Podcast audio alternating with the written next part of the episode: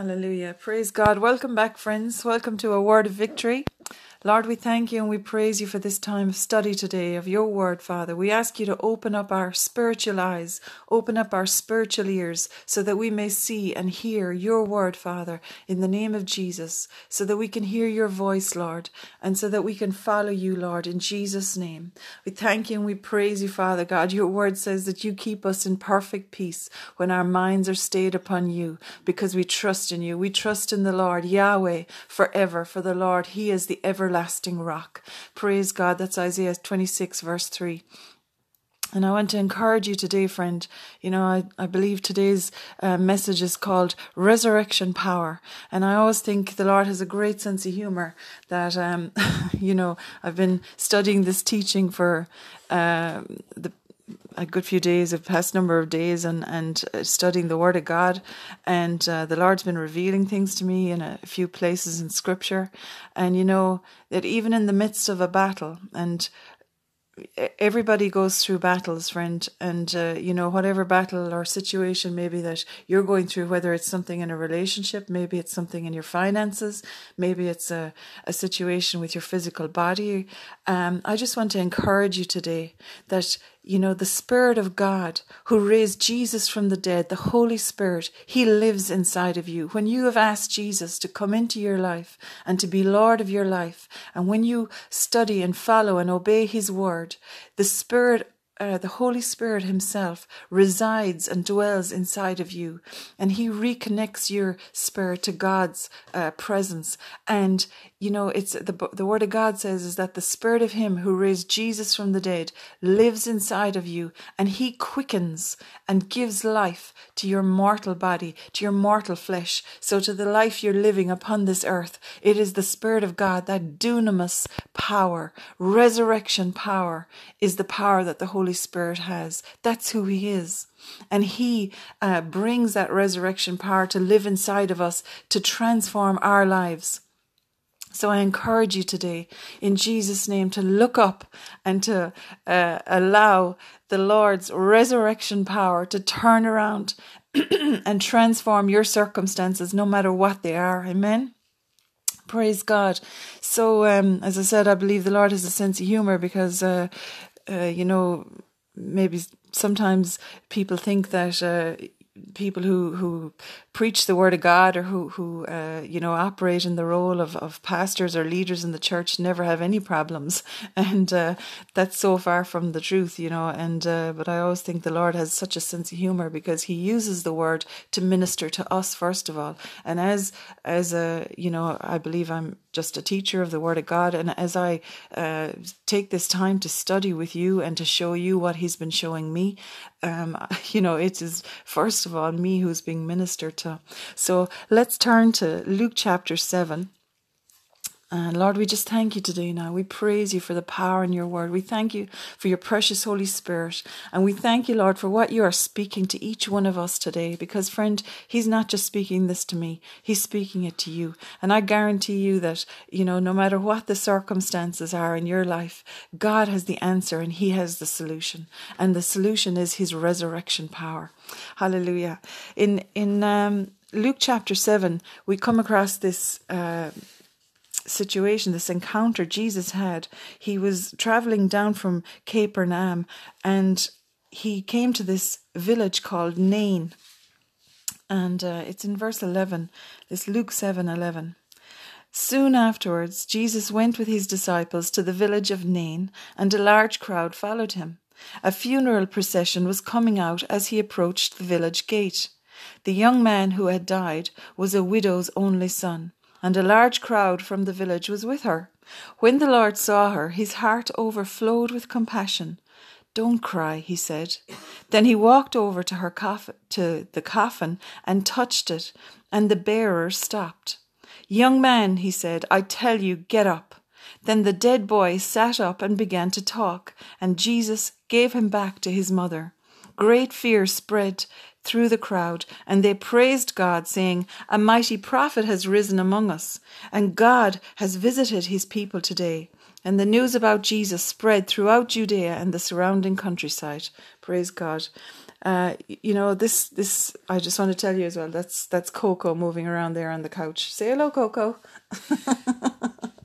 and I also want to welcome my mom Anne is here with us as well in agreement, in Jesus' name. So this widow, um, you know, her life was basically over because in those days, um, you know, women had no ability to to make money, uh, you know, for themselves.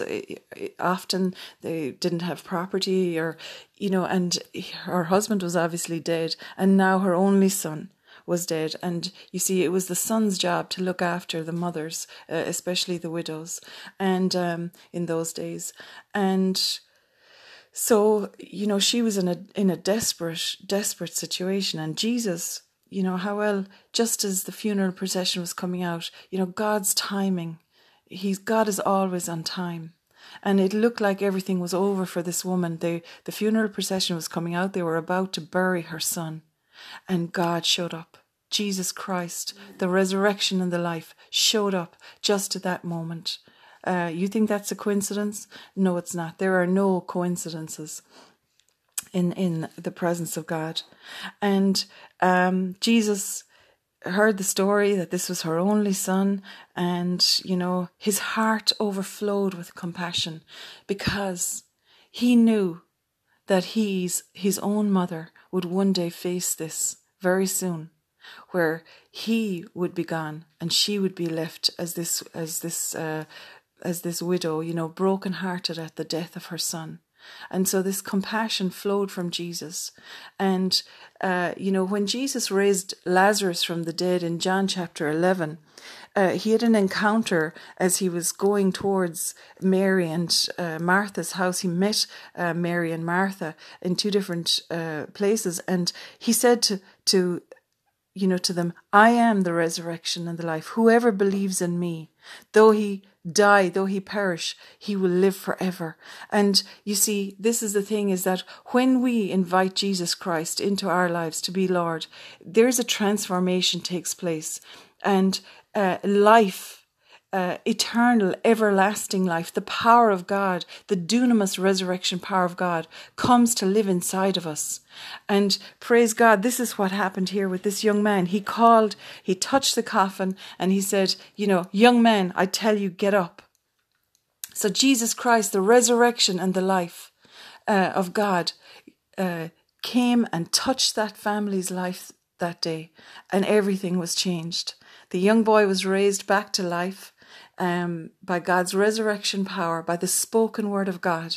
And listen, friend, no matter what situation you're going through, your uh, the word of God spoken through your mouth, uh, praise God, has the power to turn around and transform any situation. Because there the word of god is alive and powerful uh, hebrews chapter 4 tells us. The word of god is alive and powerful and sharper than any double-edged sword so, as we speak God's word, what we are doing is we are releasing God's resurrection power. Now, the Bible also tells us in Proverbs 18, verse 21, that death and life are in the power of the tongue. So, therefore, the, the words that we speak uh, not only have power to, to bring resurrection to a situation, but they also have power to bring death. And so that's why you must be so careful when you're speaking, when you're speaking about your body, when you're speaking about your marriage, when you're speaking about your finances or speaking about your children, you know, that you need to watch what you're saying and what you've said. And we need to repent. That's why Jesus said, you know, we will be judged on every idle word we have spoken. And so, in order not to be judged, the word of God tells us in Corinthians that we need to judge ourselves. That's why we take communion, why we break bread, because it's a time of examining our lives and examining, you know, what kind of way we're living. And, um, thank you, Jesus. I praise you, Lord. So, uh, when we when we uh, when we take authority over every idle word that we have spoken and repent of those words, you know, we are uh, judging ourselves and therefore we will not be judged. And then we can release words of life into whatever that situation is. Just like Jesus spoke the word of life over this boy and he was raised from the dead. Um, let's go to Second Kings chapter 7. Hallelujah. Oh, I praise you, Jesus. We worship you today. Thank you, Lord. I come against every spirit of of uh, uh, discouragement right now. You know, I just Praise God. We thank you, Lord. We break the power of all discouragement. We break the power of every accusation of the enemy, Father. In Jesus' name, we cast down those negative things, Lord. We thank you that the accuser of the brethren has been cast down. That's what the Bible tells us. And we have overcome him, the accuser, by the blood of the Lamb and by the word of our testimony. It's got nothing to do with ourselves. That woman had no power in herself that day to do anything. She was taken her son out to bury him. But Jesus Christ, the resurrection and the life, the power of God, his dunamis resurrection power, came in to her life that day, and her son and her life were totally transformed from that point on. Hallelujah. In Second Kings chapter 7, you need to read this for yourself, friend. You know, um, this is Elisha, E L I S H A, not Elijah, Elisha, um, the prophet who took on the mantle of Elijah, the older prophet. But anyway, he um, had performed miracles, and uh, you know, uh, with the prophets there, there was a floating axe head in, in chapter six, and then you know there was um, this this uh, um, army from the the nation of the Armenians, and they were constantly trying to attack Israel. And so the king of Aram would tell his soldiers, you know, go to this place and attack the Israelites. And Elisha, the prophet, would hear from God. God would speak to him and he would say, "Tell the king that uh, the Ar- the Armenians, sorry, I'm not even pronouncing that right, but anyway, those guys um, are going to attack the king of Israel at this place." So Elisha would send word to the king of Israel, and the king of Israel would divert his troops or, or divert his own entourage, and uh, every time the plans of the enemy were foiled, and of course the the king of Aram was so mad, he questioned his troops, asking them which one of them was a traitor, you know, which one of them was on the side of Israel. And um, they, they told him, Well, it's not us, it's this prophet, Elijah. Elisha, he hears the very words you speak in your own bedroom.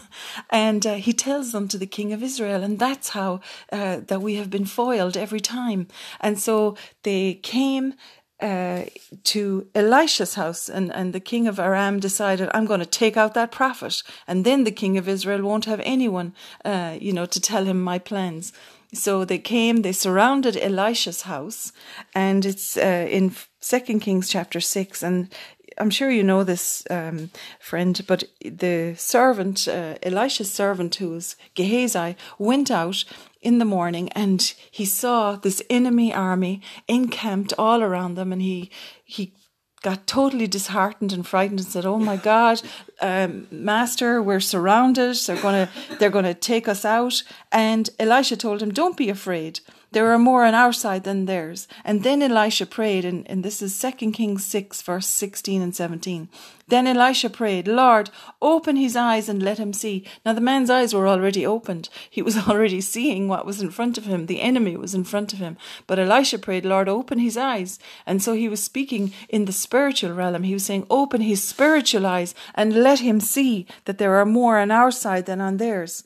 And so it says that uh, the eyes of the young man were opened by the Lord, and when he looked up, he saw that the hillside around Elisha was filled with horses and chariots of fire. And I say that to you today, friend, because no matter what the circumstances, it may look like that the enemy has you cornered and trapped and surrounded on every side. But guess what? You know, greater is he living in you than he that's in the world. There is more on your side than on the enemy's side. Um, Praise God. When you know the Lord and when you know that He is for you, who can be against you? And so, you know, ask the Lord to open your spiritual eyes and let you uh, understand and perceive how God is for you.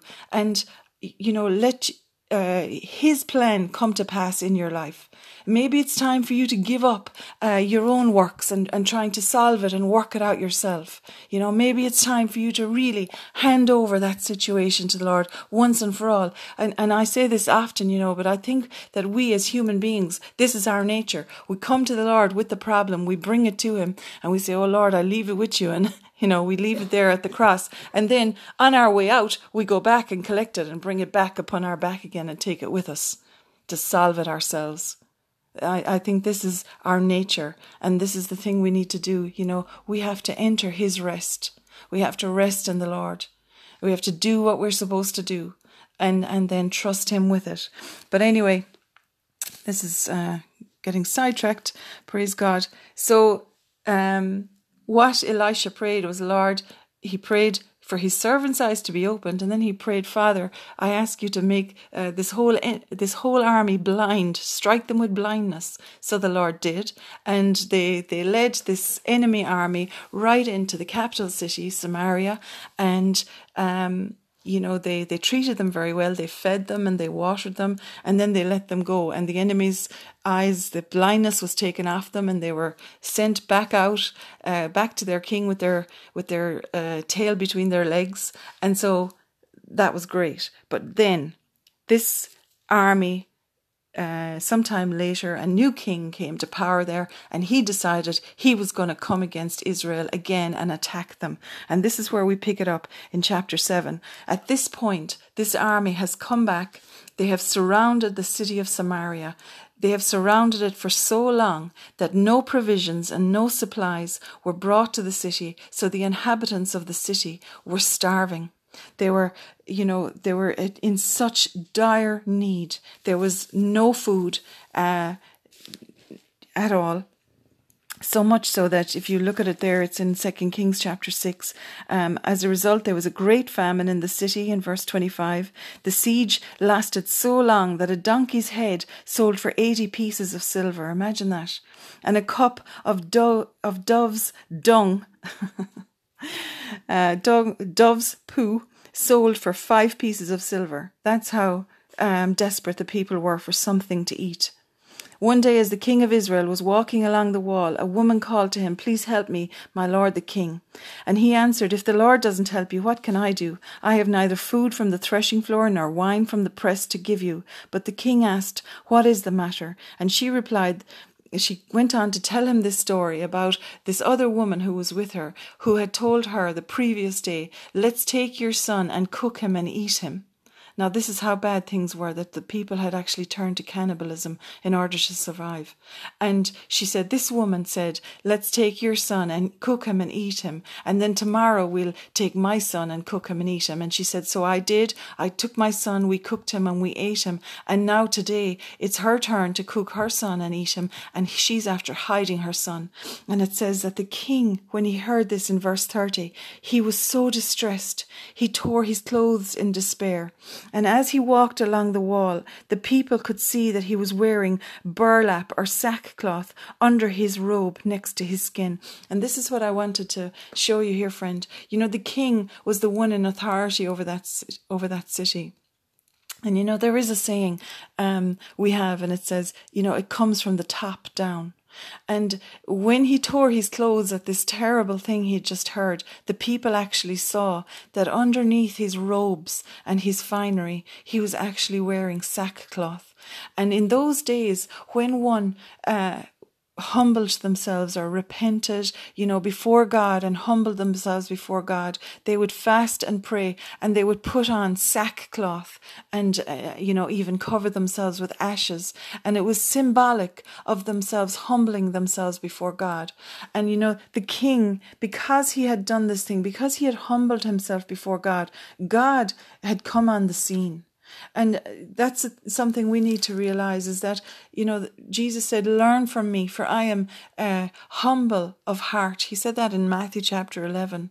My yoke is easy and my burden is light. So we need to do as Jesus did and we need to humble ourselves. Now, this doesn't mean that you lay yourself prostrate, uh, you know, before people and allow people to abuse you or, or, or go around, you know, trying to make God like you because of, of hard things you go through or, or sort of of penances you, you put upon your body, beating yourself up. No, that's not what we do. We humble ourselves before God by receiving what He did for us, His gift of salvation in the person of His Son Jesus Christ.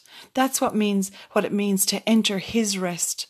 Uh, that's what it means uh, to receive His gift of righteousness. We can do nothing to make ourselves right with God.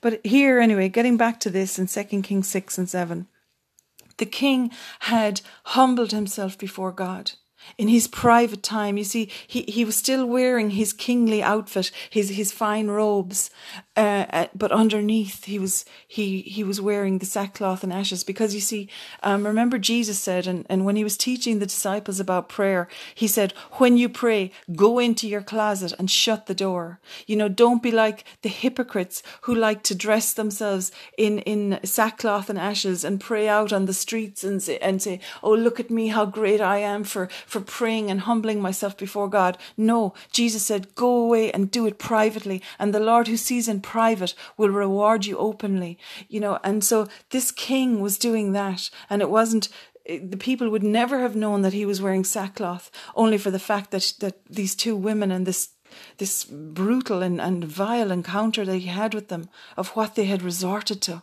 And so the king, you know, he, he, he just was so disheartened. He, he got des- he got uh, angry with uh, the prophet Elisha, who was the one who had delivered and, and, and brought him good news so often in the past. And he blamed Elisha, the prophet, for this. And he said, may God strike me if I don't, if I don't behead that prophet Elisha today. But anyway, he decided to send a messenger to go to Elisha to bring him to, to, to kill him because he just, he lost the rag, as they say. And he decided, I'm going to kill that prophet. And uh, Elisha was sitting in his house and he knew that the king had sent somebody for him. And so he met him and he said, Listen, the Lord is going to turn things totally around. And let's pick it up in verse, or in chapter 7, 2 Kings 7. Elisha replied, Listen to this message from the Lord. This is what the Lord says. And this is why it's so important for us to hear the prophetic voices, to hear God's word. You know, the word of God, the Bible, is a word of prophecy because every single word in this word of God um, will be fulfilled. Um, so much of it has already been fulfilled, and where we can see this especially is in the land of Israel. But God's word will, He watches over His word to see that it is performed. Um, so, you know, listen to this message from the Lord. This is what the Lord says. By this time tomorrow, in the markets of Samaria, five quarts of choice flour will cost only one piece of silver, and ten quarts of barley grain will cost only one piece of silver. Now, what Elisha was prophesying here was something that was totally impossible if you were to look at the circumstances they were in right now. We just read a minute ago that a donkey's head sold for 80 pieces of silver. You know, that a piece of uh, poo that a bird dropped on the ground sold for five pieces of silver. That people were actually eating this. And now here, um, Elisha was prophesying something that was completely impossible. And the officer who was assisting the king said to the man of God, That couldn't happen, even if the Lord opened the windows of heaven. and so often, men, oh, in our pride and, and, and, you know, in our, in our ignorance of God's power, we speak out things, uh, you know, that is completely and utterly impossible. And that's what this man did. He spoke out of his backside, if you want to know the truth, because he was not speaking, uh, you know, according to the power of God. And he was refuting what the prophet had said. And this is why I'm telling you, friend, and I've said it the last few podcasts be very careful. Be very careful about condemning, uh, you know, the voice of, of prophets. Yes, there are false prophets. Yes, there are. I've seen many of them. But I'll tell you, we need to know as we test the Spirit of God and as we, uh, as we understand that when God is speaking to us, you know, you will know in your spirit. Uh, praise God when you when you ask the Holy Spirit to to show you the truth. But anyway, let's get back here. Elisha replied, You will see it happen with your own eyes, but you won't be able to eat any of it. And so what happened was there was these four lepers. You can go on to read it here yourself. There was these four lepers. They were sitting at the city gate. So you see the lepers at that time were outcasts. They were seen as you know, no good to anybody. In fact, they were a threat because very often uh, people believed that that disease they had was contagious. And so, you know, they were very often deformed in their bodies, um, often gro- grotesquely, really. You know, uh, the, the way the disease ravaged their bodies was just absolutely horrendous. And, uh, you know, it was the Lord who used these very people and he's no different. The Lord never changes. And you and I, friend, we may not have leprosy. We may not have, you know, gross deformities of some kind. But I'll tell you this each one of us, we are broken vessels. Uh, in fact, Paul says it in Second Corinthians chapter 4 that we are fragile. Um, fragile clay jars that you know just one drop and we're broken um but anyway praise god these lepers were sitting at the gate because they were not allowed inside the city. And so they were chatting amongst themselves uh, in their weakened famine uh, state of, of starvation. And they came up with a plan. And they said, you know what? This enemy, these Armenians, they're sitting out there. They have starved the city. We're sitting here starving. We're going to die anyway. Why don't we go out and appeal to them and they may actually take us in and give us some food? And if they don't, they'll kill us. But look, we're going to die anyway. So they had this fatalistic approach. And, you know, often what comes when somebody's at the very end of their rope is that the Lord, you know, then is when the Lord can shine through his power and his light. And this is exactly what he did here. So they went out at twilight to the camp of the Armenians but when they came to the edge of the camp, no one was there, for the Lord had caused the Armenian army to hear the clatter of speeding chariots um, and of the galloping of horses and the sounds of a great army approaching. So God had done a supernatural miracle. He had caused this enemy army to hear something that was not there. And, and so many times in the Bible, the Lord did this. He did it for David as well. Um, he did it with Joshua. Uh, he did it with um, Gideon. Um, you know, where he caused some kind of a supernatural uh, fear, irrational fear of some kind, to come upon the enemy. And uh, in many cases, when he did it, when the Lord did it, in other cases, uh, they they just Jehoshaphat was another one. Uh, they turned around and started killing each other, the enemy army. But this enemy army actually dropped everything and fled for their lives because they heard this supernatural sound of an approaching army. And you can be sure, you know, one of the Lord's names is the Lord's, the Lord of heaven's armies. Praise God. And someday all of us uh, believers will ride on horses uh, in God's army. You know that? And right now, here on this earth, that's you are you are in God's army, friend, even now. And, and that's why he wants you to rise up. And that's why the enemy has come against you and why he's tried to beat you down and break you and destroy you. But guess what? Jesus said, the thief may come to steal, kill and destroy, but I have come that you may have life and have it more abundantly. Jesus came to give you abundant life. He gave, he came to give you his strength and his power, his dunamis power that no foe can withstand, no matter what circumstances you're going through. So anyway, getting back to this the um, the enemy army said to themselves, The king of Israel has hired the Hittites and the Egyptians to attack us, they cried to one another. So they panicked and ran into the night, abandoning their tents, their horses, their donkeys, and everything else as they fled for their lives. You know, it's just a comical picture, isn't it?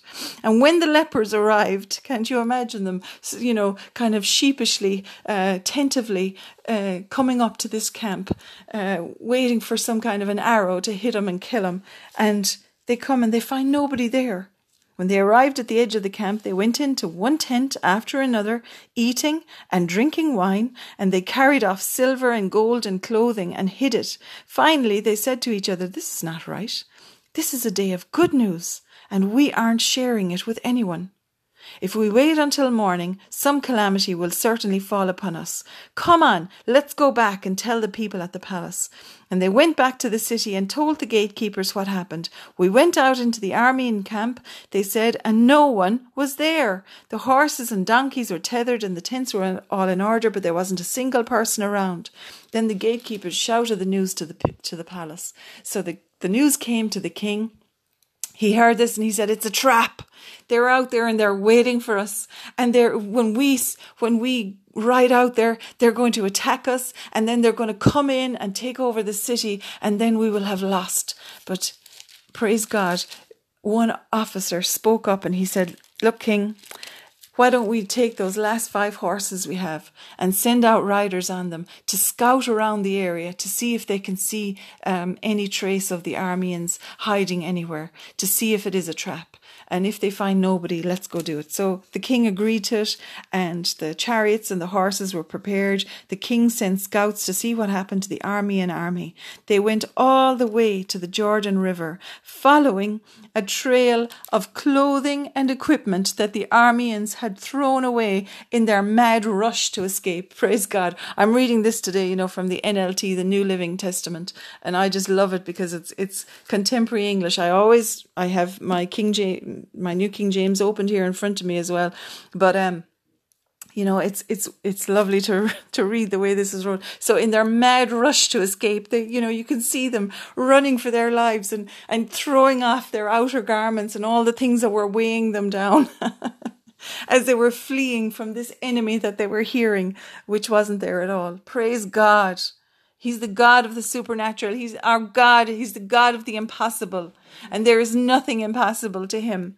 Uh, praise God. So the people from Samaria rushed out and plundered the Aramean camp, and it was true that five quarts of choice flour were sold that day for one piece of silver, and ten quarts of barley grain were sold for one piece of silver, just as the Lord had promised.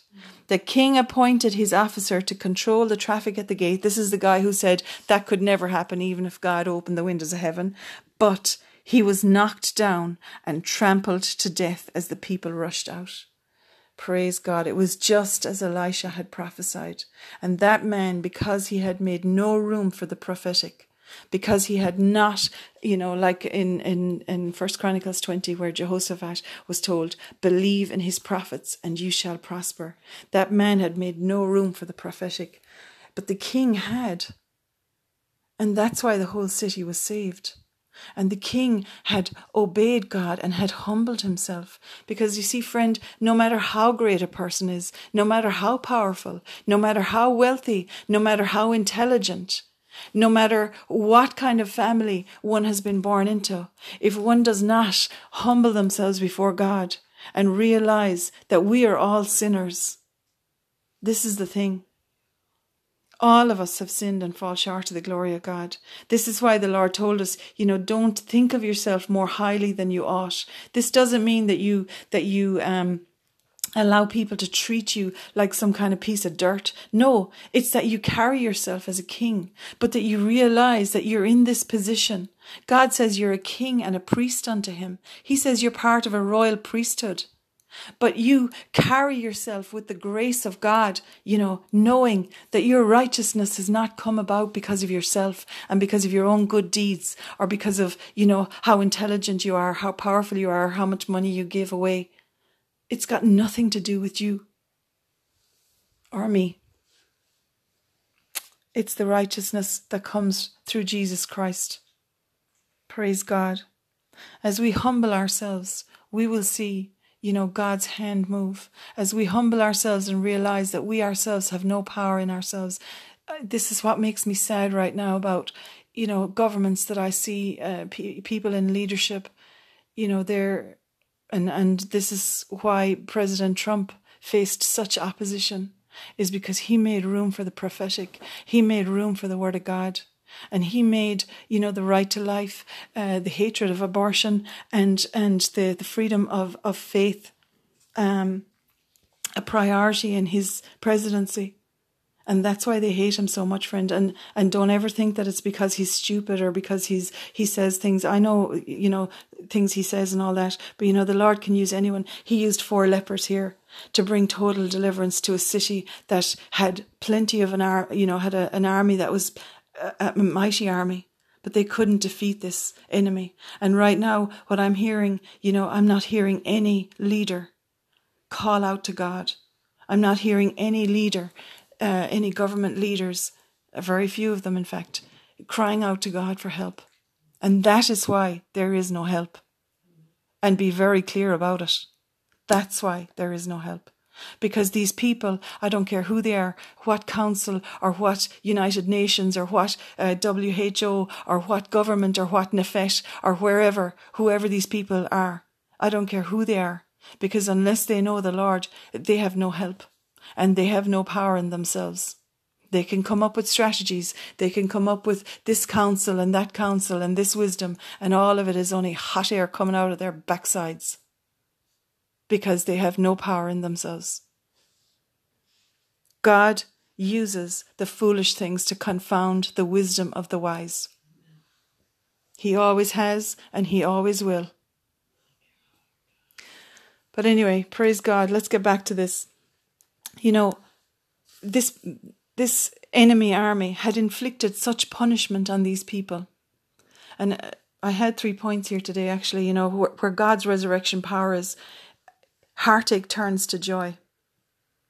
Heartache, what you know, where people have become disheartened, where people have have got a pain in their hearts, where people have been, you know, grieved and saddened and, and broken, turns to joy in the presence of God, where His resurrection power is, and where the enemy has inflicted punishment and pain and crushed people. That bondage turns to freedom in the presence of God. That's what happened here. That's what happened in the in the situation with the woman in uh, the the widow in the village of Nain. That heartache was turned to joy. That pain, that that that bondage, that crushing was turned to freedom. It's what happened in this city here. What the enemy has caused to be stolen or hindered from us, or hindered, uh, where he has hindered us from receiving. In actual fact, God will turn around that situation so that what the enemy has stored up and blocked from us is stored up for us to receive. That's what happened when they went from tent to tent. That enemy army, you know, they didn't have time to pack up all their stuff. And they had amazingly, you know, that's what used to happen in those days was that the armies would bring all their wealth with, with them onto the battlefield. So all that was laid up there. And God used these four outcasts, these four lepers, who decided, let's just, let's just go and do this. And, and, uh, you know, trust God for his favor that with these, with this enemy that they'll feed us instead of killing us. And they're the ones who brought the good news to the city of Samaria. All of us are broken vessels, like I said earlier on in Second Corinthians chapter 4. You know, we're broken vessels, each one of us, but it's through the cracks. It's through the, the, the places where we have been broken and where our lives haven't been perfect. That's where God's light can shine. Praise Jesus. Thank you, Lord. We bless you. We thank you, Jesus. Thank you, Lord. We bless your name. Praise God. Let's come back and break bread, friend. Come back to me.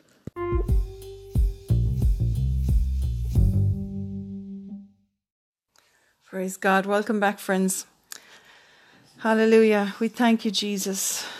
Hallelujah. We praise you, Jesus. Like I said, anyway, you know, where the enemy has caused circumstances, you know, to steal from you or, or to seek to destroy you, those things are, are restored in the presence of God and they must be restored. And in fact, while you're in Second Kings, if you just flick back um, the chapter to uh, Second Kings chapter 4, there's um there is a encounter here with um Elisha again the prophet and a woman who lived in a place called Shunem a town of called Shunem. And you know she had no children. Um her husband was elderly. And um, the prophet Elisha would pass by her house, and in those days, you know, uh, when somebody would see someone passing by, they'd invite them to come into their home to eat with them. And uh, this woman invited Elisha to come into her home many times as he passed on the road to eat. And then she spoke to her husband and she said, Will we make a little room up on the top of the house uh, for the prophet so he can come in and lie down and rest here or he can stay the night? And so they did that. And, you know, Elisha uh, spoke to Gehazi, his servant, and said, You know, is there anything we can do for this woman? And the servant said, You know, she's got no son, she's got no child. And so Elisha prophesied to her and said, This time next year, you're going to have a son. And um, it went on that as the son uh, grew up, um, you can read it yourself. We don't have time to go through it all. But when her son grew up, he was a, a about 12 years old, I think, and he was out in the fields with his father one day and he collapsed and he actually died. And she brought him to the house and she laid him on the prophet's bed in the room that she had made for the prophet Elisha. And she left her house that day and she um, traveled a great distance on a donkey with her servant to the prophet's house, Elisha, and she said, You know, did I even ask you for a son? You gave me this son, and now he's after dying. You need to come with me to my house. And uh, Elisha, to cut a long story short, Elisha came with her to her house, and her son was raised from the dead. Her son was raised from the dead. And you know, because this woman, like the king in the city of Samaria, who made room for the prophetic, who made room for God, and who humbled themselves, this woman did exactly that same thing. And you you know i encourage you to read that that um scripture. It's in second kings chapter 4 verses 8 um down to uh, 36 i think. Um you know where this the woman's supernatural uh, promise of this son this child who she thought she'd never have because her husband was elderly and you know there's a whole load of things goes with that. But anyway um when the son died, he was raised from the dead. And praise God, this went on in in um, praise. What chapter is that in now? Let me just see. I'm missing here. Uh, Second Kings eight. In Second Kings eight, after the um, deliverance for the city of Samaria, um, the Prophet Elisha came back into contact with this woman and he had told her previously that there would be a famine in the land and to take her and her son um, and to go to the land of the Philistines and stay there for a while. So again, because this woman had always made room for the prophetic, because she had always made room for God's word in her life, and because she was hearing him speak to her, uh, the prophet spoke to her and told her, Take your family and go because there's going to be a famine. And so she did, and she moved away. And um, let's pick it up here. When the famine was over, the woman came back from the land of the Philistines, and this is Second Kings chapter 8, verse uh, 4. And she came back, and you see, in those days, when you'd leave um, for a long time, somebody else would come and maybe live in your house or take over your lands and stuff. And so you'd have to go back to the king to plead for the return of your goods. And this is what I wanted to say to you, friend, is that, you know, when the enemy causes uh, disaster or whatever uh, to, to steal from you, it has to be restored according to the word of God. It has to be restored in full. When we come to the king, and this is, you know, coming before the court of, of God, he is the righteous judge. And we come before him through the blood of Jesus Christ. In, in, in no other way can we come before God because we do not want to be judged. And this is why we take the bread, we break the bread, we take the cup, we judge ourselves and we repent, we humble ourselves before God. And um, this woman came before the king. And you see, everything in the Old Testament is a foreshadow of everything in the New Testament. She came before the king, and as she came before him that very day, at that very moment, Elisha's servant Gehazi was talking to the king. And the king was saying, Tell me about some of the things that the great prophet Elisha did. And Gehazi was telling him about this woman who had no child, who had, uh, you know, ministered to the prophet and who had had this son, and how when in later years, when that son had grown, that the son had died and Elisha had raised him from the dead. And at that very moment that Gehazi was retelling that story to the king, this woman walked in back from her few years of living away in a foreign land um, after the famine was over, and she was here to request her lands back from the king. Let's pick it up there. As she came in, the king was talking with Gehazi, and he was um, asking Gehazi, the servant of the man of God, Tell me some stories about the great things Elisha has done. And Gehazi was telling the king about the time Elisha had brought a boy back to life. At that very moment, the mother of the boy walked in to make her appeal to the king about her house and land. Look, my lord the king Gehazi exclaimed, Here is this woman now, and this is her son, the very one Elisha brought back to life. Is this true? the king asked her, and she told him the story. So he directed one of his officials to see that everything she had lost was restored to her, including the value of any crops that had been harvested in her absence. This woman had left the land that she owned and had gone away for seven years of a famine. And God miraculously, supernaturally restored everything to her uh, her land, her property. Not only that, but even any crops that had been harvested while she was away, she received the value for that that was, you know, taken off her land. She was paid uh, in full. Praise God. Listen, friend, there are no coincidences. That wasn't a coincidence. And you know, the king, this was a testimony for the king as well about the goodness of God and about God's power. That at the very moment he was asking the servant of, of the prophet, and as he was retelling this story, here stands in front of him the very woman and the very child that was born uh, supernaturally and that was raised from the dead supernaturally. Praise God. God always confirms his word. He always confirms his word. He watches over his word to see that it is performed. And he will never leave you down. And he is speaking to you, friend. He has spoken words of life, words of resurrection. That's why Jesus said, you know, he, he went to the tomb where Lazarus was and he told his sisters, I am the resurrection and the life. That's in John chapter 11. You need to be studying the scripture for yourself. You know, read it. Like I said to you last week, you know, go on Bible Gateway and click on the speaker button and, and uh, let someone read it to you at the same time uh, as you read it, if that makes it easier for you. But you need to study the word of God for yourself, friend. You need to read this and allow the Lord to speak to you and allow him to minister to you because he wants to speak words of life. He wants to speak uh, and, and, and release his resurrection power into your situation. Praise God. And Father, I come against every attack of the enemy against these, my friends, my brothers and my sisters today.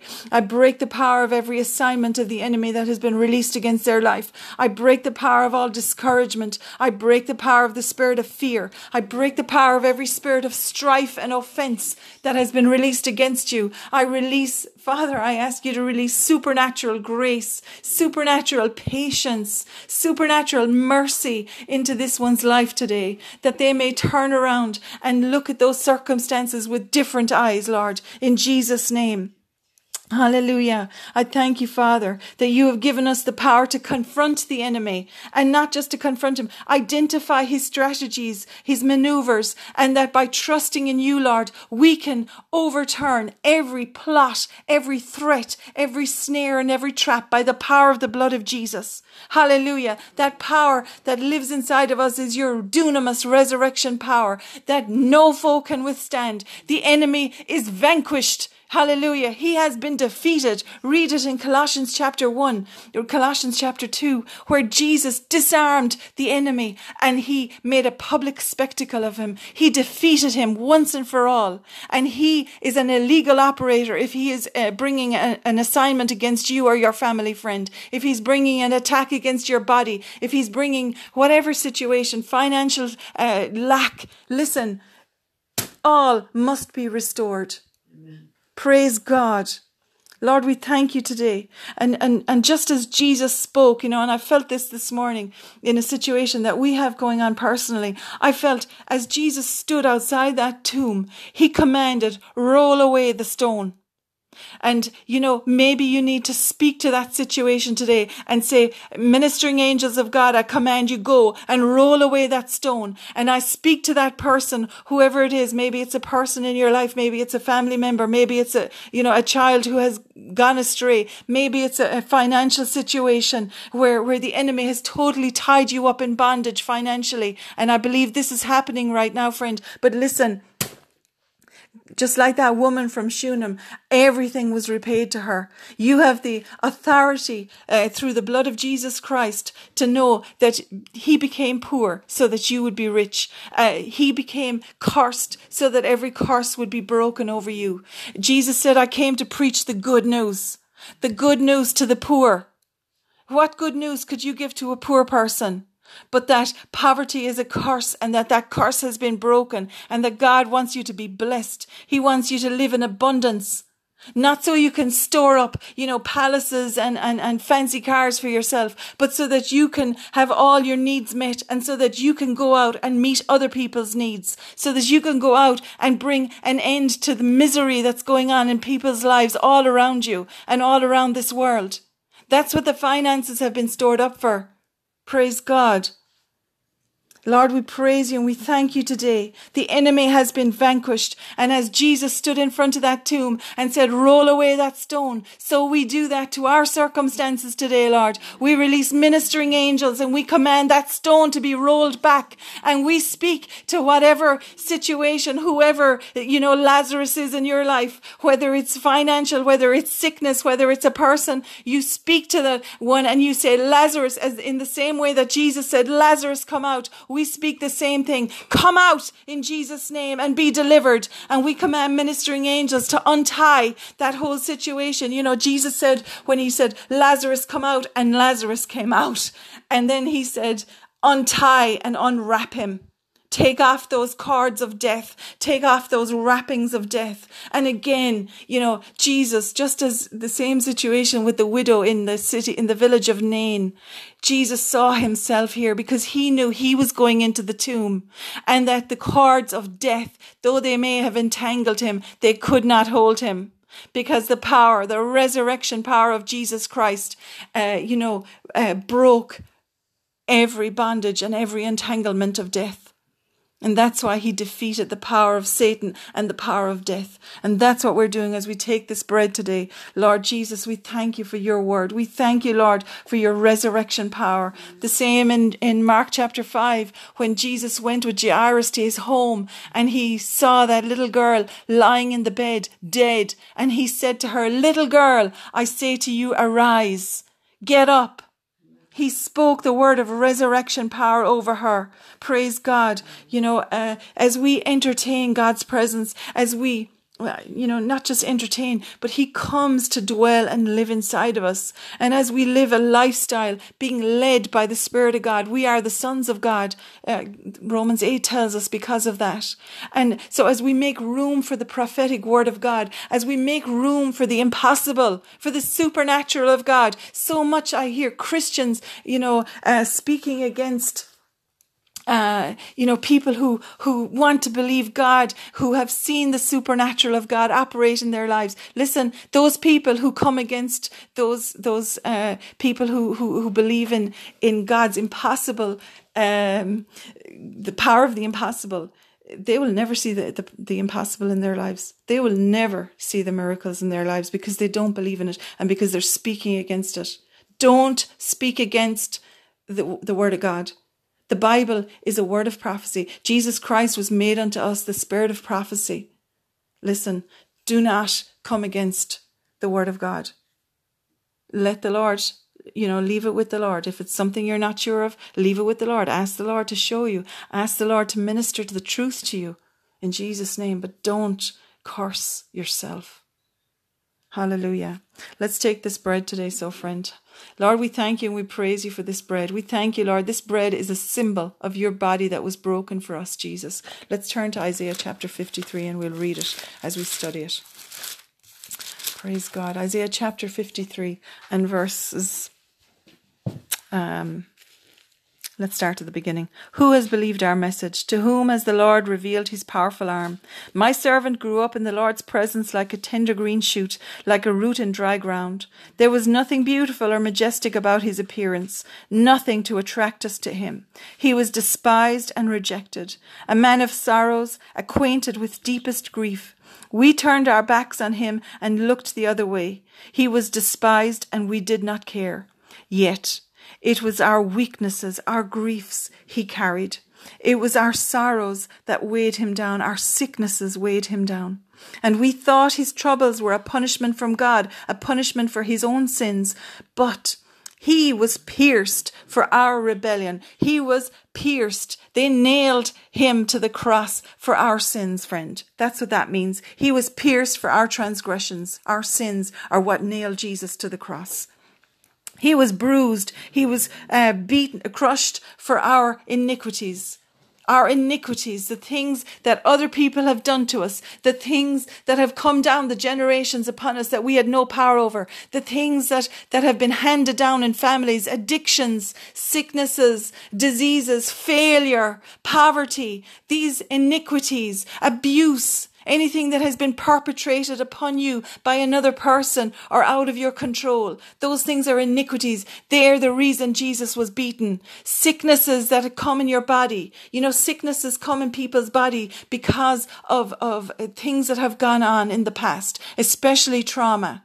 And we need to cut the soul ties with the past. There will be things that the Lord will surface in your life that you'll remember times of trauma or pain or grief, things that went on in the past. You need to bring those things to the Lord. Take a piece of, of bread or a cracker and take a drink and bring it to the Lord and pray about it and release it to Him. Release the pain and allow Him to fill you with His peace instead.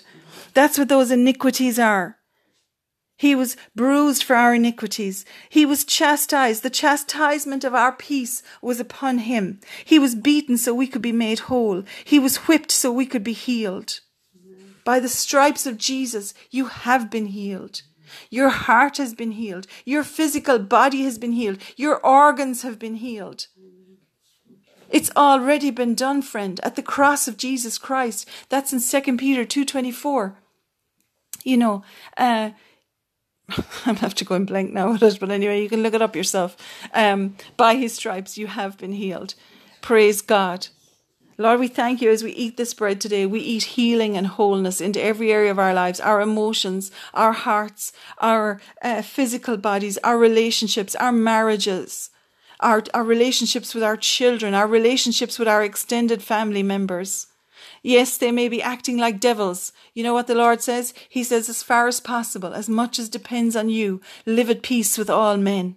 So what that means is, is that you keep examining your heart and make sure your heart is right. Father, I forgive them. Father, give me the grace to forgive them. Forgive me the grace to have mercy on them, Father. In the name of Jesus, you know that this is something the enemy uses to try and stir up um, anger and resentment and offense in me, Lord. I don't want to live like that. I don't want to come under the strife that's operating with them. Lord, I, I, I cut those soul ties to that strife in Jesus' name. I refuse refuse to, to come under that blanket of oppression that's operating with them. Leave them to the Lord. Does that mean you've got to go kissy kissy to people who have abused you? No, it doesn't. But you need to have your heart right and forgive them and release them to the Lord.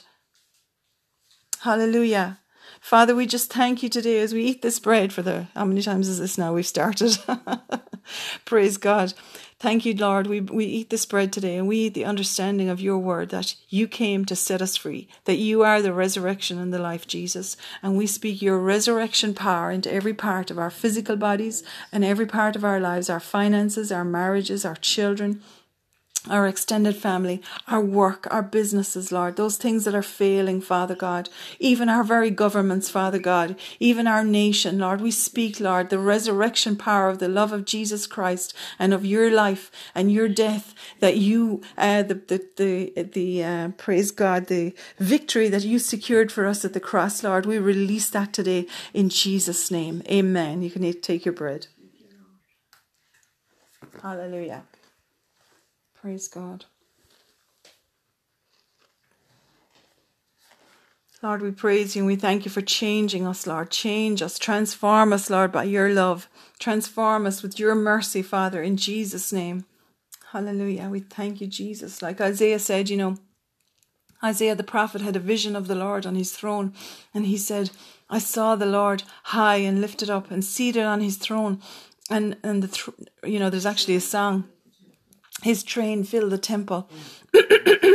I, there's a song, um, oh golly, by um, John Wiles, I think his name is. Oh my God, he sings that song. I saw the Lord seated on his throne.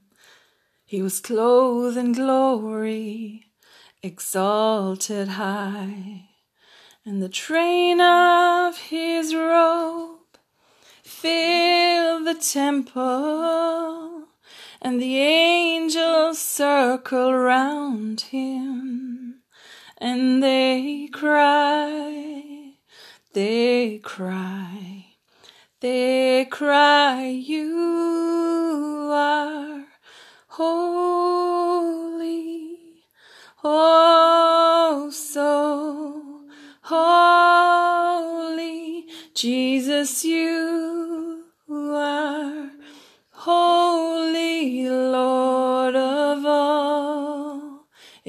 Well, anyway, look up John Wiles' version. It's way better.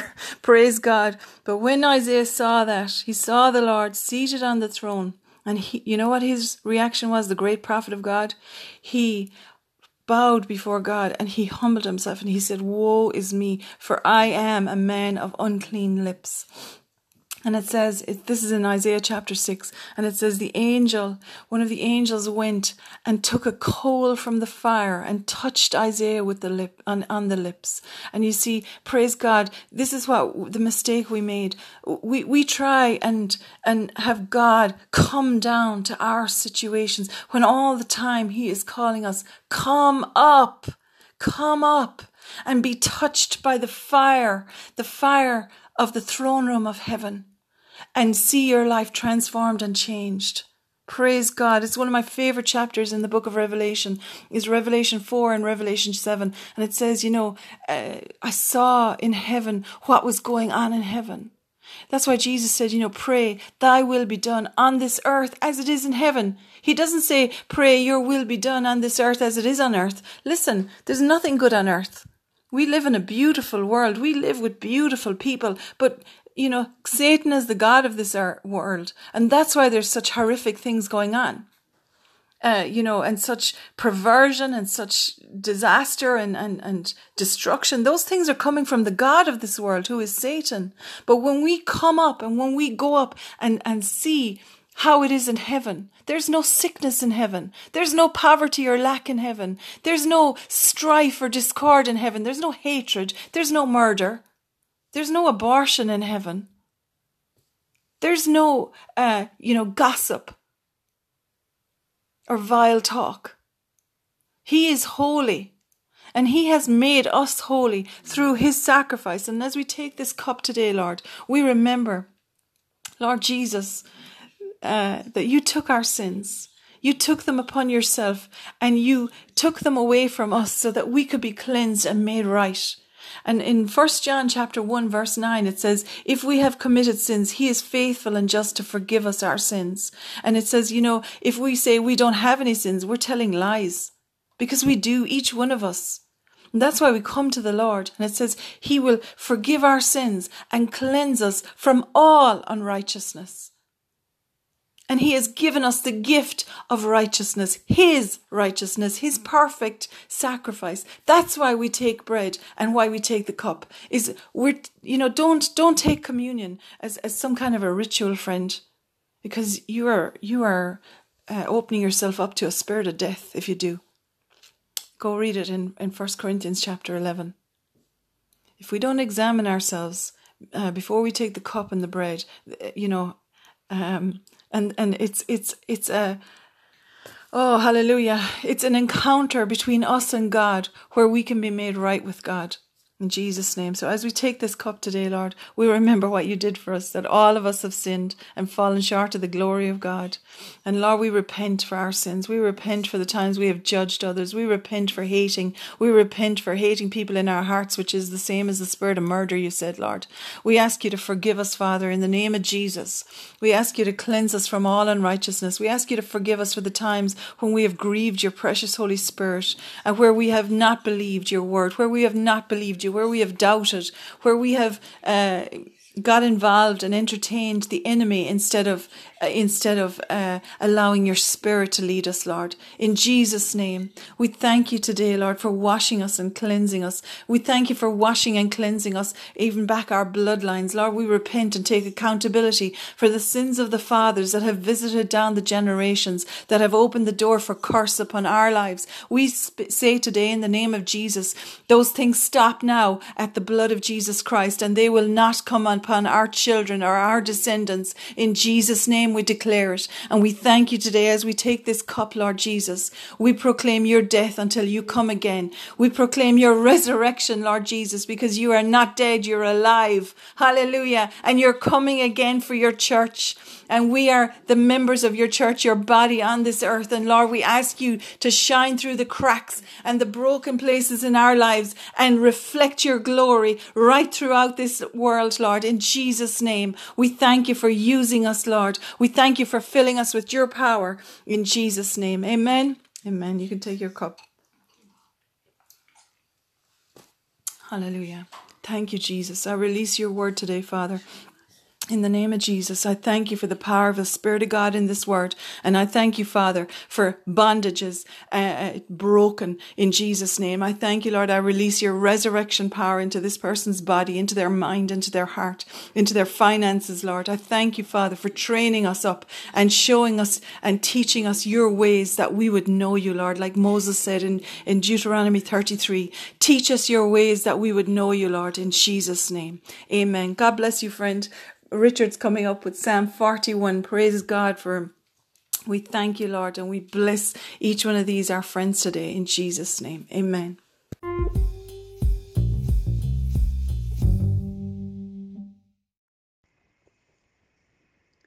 Psalm 41 Blessed are those who consider the poor. The Lord will deliver them in the day of trouble. The Lord will preserve them and keep them alive, and they will be blessed on the earth, and you will not deliver them to the will of their enemies. The Lord will sustain them on the sick bed. You will restore all his lying down in his illness. I said, Lord, be gracious to me, heal my soul, for I have sinned against you. My enemies speak evil of me when will he die and his name perish? And if people come to see me, they speak insincerely. Their heart gathers iniquity to itself. When they go outside, they tell it. All who all who, who hate me whisper together against me. They devise harm against me. An evil disease clings to him and now that he lies down, he will not rise up again. Yes, my own close friend, in whom I trusted, who ate of my bread, has lifted up the head, the heel against me. But you, O Lord, be gracious to me and raise me up, that I may repay them. By this I know that you favor me, because my enemy does not triumph over me. As for me, you uphold me in my integrity and set me before you forever. Blessed be the Lord God of Israel from everlasting and to everlasting.